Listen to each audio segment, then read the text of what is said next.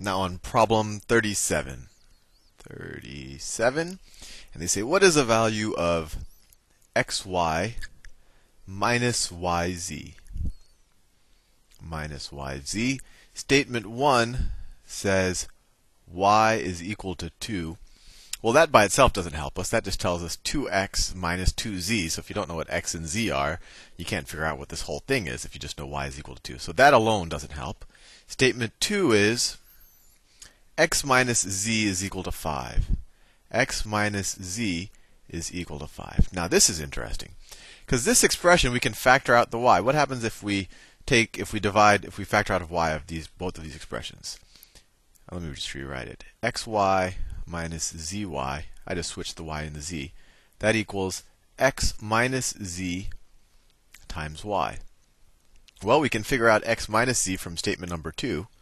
x minus z, this is equal to 5. And we know what y is equal from statement 1.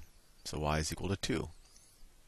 So we can definitely figure it out as long as we have both statements, and we can show that the answer is, well, y is equal to 2. So the answer is 2 times 5 is 10. But we didn't have to figure it out. We just had to know that we could figure it out if we had both of these data points. One by themselves, you, you wouldn't be able to solve it. So the answer is C. Both statements together are sufficient, but neither alone is. Problem 38. Okay, they drew us a picture. Let me see if I can draw that same picture. Looks like some type of device. So it looks like that. Then they have the other end. This, the other end looks like that. And there's these handles, or something that looks like handle. I haven't read the problem yet. So they say, with the first 10 volumes of a 20 volume encyclopedia fit upright in the book rack shown above. So this is a book rack, so I guess the books get stacked that way. And they label this right here, this dimension is x. And they're saying, will the first 10 volumes of a 20 volume encyclopedia fit upright in the book rack shown above. So essentially, I'm going to put the first 10 in there. So the first statement they say is that x is equal to 50 centimeters. Well, that doesn't help me because I don't know how big the first 10 volumes of the encyclopedia are. If each of them are, at least the first 10 are less than 5 centimeters each, or on average less than 5 centimeters, then I, maybe I could fit them. But one by itself doesn't help me. 2. 12 of the volumes, 12 of the volumes have an average thickness of 5 centimeters. 12 have average of 5. Well, that doesn't help me either because remember, they're saying, well, the first 10 volumes of a 20 volume encyclopedia. Maybe the 12 that have an average uh, thickness of 5 centimeters, maybe those are the, you know, uh, volumes 8 through 20. And volume, maybe volumes 1 through 7 have an average thickness of 50 centimeters each or 5 million centimeters each. So even both of these conditions combined don't help me know if I can definitely fit the first 10 volumes of the 20 volume encyclopedia. So that is E. Both statements together are still not sufficient. Problem 39. A circular tub. Okay, so they've drawn this circular looking tub. So the top looks like that. And then there's two sides. Let me see how well I can construct what they've drawn. And the bottom something like that. And then they shade in a little area, a strip of this, like that. And they say a circular tub has a painted band, has a band painted around its circumference as shown above. So this is the painted band around its circumference. What is the surface area of the painted band? And they tell us that the height of the painted band is x. So in order to essentially know the surface area, you would have to know the height, which is x, times times the circumference of the circle, right? Which would be the length. So if you knew the height times the circumference of the circle, you'd be able to know the surface area. So they tell us the first statement x is equal to 0.5. 0.5 whatever meters. So this is in meters. 0.5 meters. So that's that alone doesn't help us. we have to be able to figure out the circumference of this tub in order to really be able to figure out the surface area because the circumference times its height will be the surface area. Point two, they say the height of the tub is one meter. So they are telling us that this is one meter. Well, that doesn't help us. That still doesn't tell us how far around the tub goes. If they had given us the diameter or the radius or the circumference, then we could have used our basic geometry to figure out the circumference. But they didn't. So either way, so one meter height, both of these combined still do not allow us to figure out the surface area of this green band. E again. Problem 40. What is the value of integer n? And n is an integer. So, statement number one, they tell us that n times n plus 1 is equal to 6. Now, I, I, we should already be able to figure this out because n is an integer, n plus 1 is an integer. So, let's just so what are the, the factorizations of 6? You could have 1 times 6, but that doesn't fit n and n plus 1, right? This is n and n plus 5. You have 2 times 3, which work, right? If 2 is n, n plus 1 is 3, and they equal 6. So let me circle that.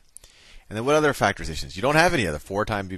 So these are these are all of the factors of 6. And so just looking at the first statement, you know that n has to be equal to 2. This is the only integer where this is true. Actually, let me let me take that let me take a step back. No, what if n is negative? Because I was assuming it's a positive integer, but they didn't say it's a positive integer. So let me think about that. If I did minus 3 times minus 2, that also equals 6. And these are both integers. Huh. Okay, so this isn't enough. Because in this case, n could, because this would be n and this would be n plus 1. So n is e- either equal to 2 or n is equal to minus 3. That's a little tricky. You, the intuition is to just assume that n is positive, but it doesn't have to be positive. So n could be 2 or minus 3 here. That's a tricky one. So that 1 by itself does not help us solve the problem. The second part of it, point 2, it says 2 to the 2n is equal to 16. And whenever you have these, whether you're taking the SAT or the GMAT or anything, whenever you have a variable in the exponent, your goal really is to just get everything in the same base. So we could write the left hand side the same. So that's 2 to the 2n. And how do we write 16 as, as a, as a, uh, with the base 2? Well, 16 is just 2 to the fourth, right? 2 to the fourth. And so we get 2n is equal to 4. n is equal to 2. So this this statement alone is enough to figure it out. This statement alone is not. So the answer is B. I always have to review what the state. B. Statement 2 alone is sufficient. 40 is B.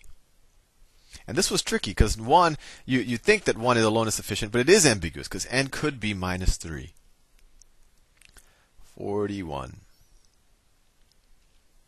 41, okay they've drawn a bunch of, if I see this right, they've drawn a bunch, two lines.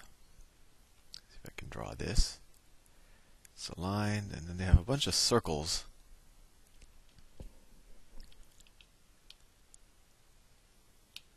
One circle, two circles they have, and then they have, they keep going. Let me see three circles, and then one more. It's going to be like right there. Four circles, I think that's about right. And then they keep, they say essentially that the circles just keep going on and on. That's what I think the drawing implies. And they say the inside of a rectangular carton is 48 centimeters long. So the inside of a rectangular carton is 48 centimeters long, 32 centimeters wide, so 32 centimeters wide. This is an 8. 32 centimeters wide and 15 centimeters high. 15 centimeters high. Okay, so that's the inside. Kind of if we're reviewing from the other from the other wall, this is the floor of the inside of the container. And then there'd be another up here. But I think you get the idea. The carton is filled to capacity with K identical cylindrical cans of fruit that stand upright in rows and columns as indicated in the figure above. Okay, so this is like a top view of it. So you can we could say that this side up here, this is the top, this is 48, and then this is 32. So we don't care so much about the height, I think. So let's see. Uh, the carton is filled to capacity with k identical cylindrical cans of fruit that stand upright in rows and columns as indicated in the figure above. If the cans are 15 centimeters high, okay, so each of the cans are exactly 15 centimeters high. So they literally are as exactly high as the carton. If the cans are 15 centimeters high, what is the value of k? So we have to figure out how many will fit. How many of these cans will fit in this uh, in in this area essentially? And they tell us point number one. Each of the cans have a radius of four centimeters. Radius is four centimeters. Well, if we know that each of them have a radius of four centimeters, then we know exactly how much square area each of these circles will take up, assuming that they're packed exactly like this, right? Because if you think about it, what is this area right here? Well, this is well. There's a there's a bunch of different ways you could think about it. Well, the, the easiest is that if the radius is four centimeters, the diameter right here is eight centimeters. So if this is eight and you have a 48 length, you can only do six of these. All right, six times eight is 48. So you can only do six that way. And then if the diameter is 8 this way, and this length is 32, you can only do 4 this way.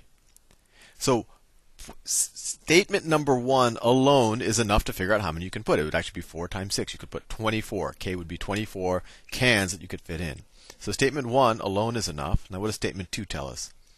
6 of the cans fit exactly along the length of the carton. 6 of the cans fit exactly along the length of the carton. So they're telling us that these cans, that you, there are six cans that fit right along the length, which we figured out from statement number one.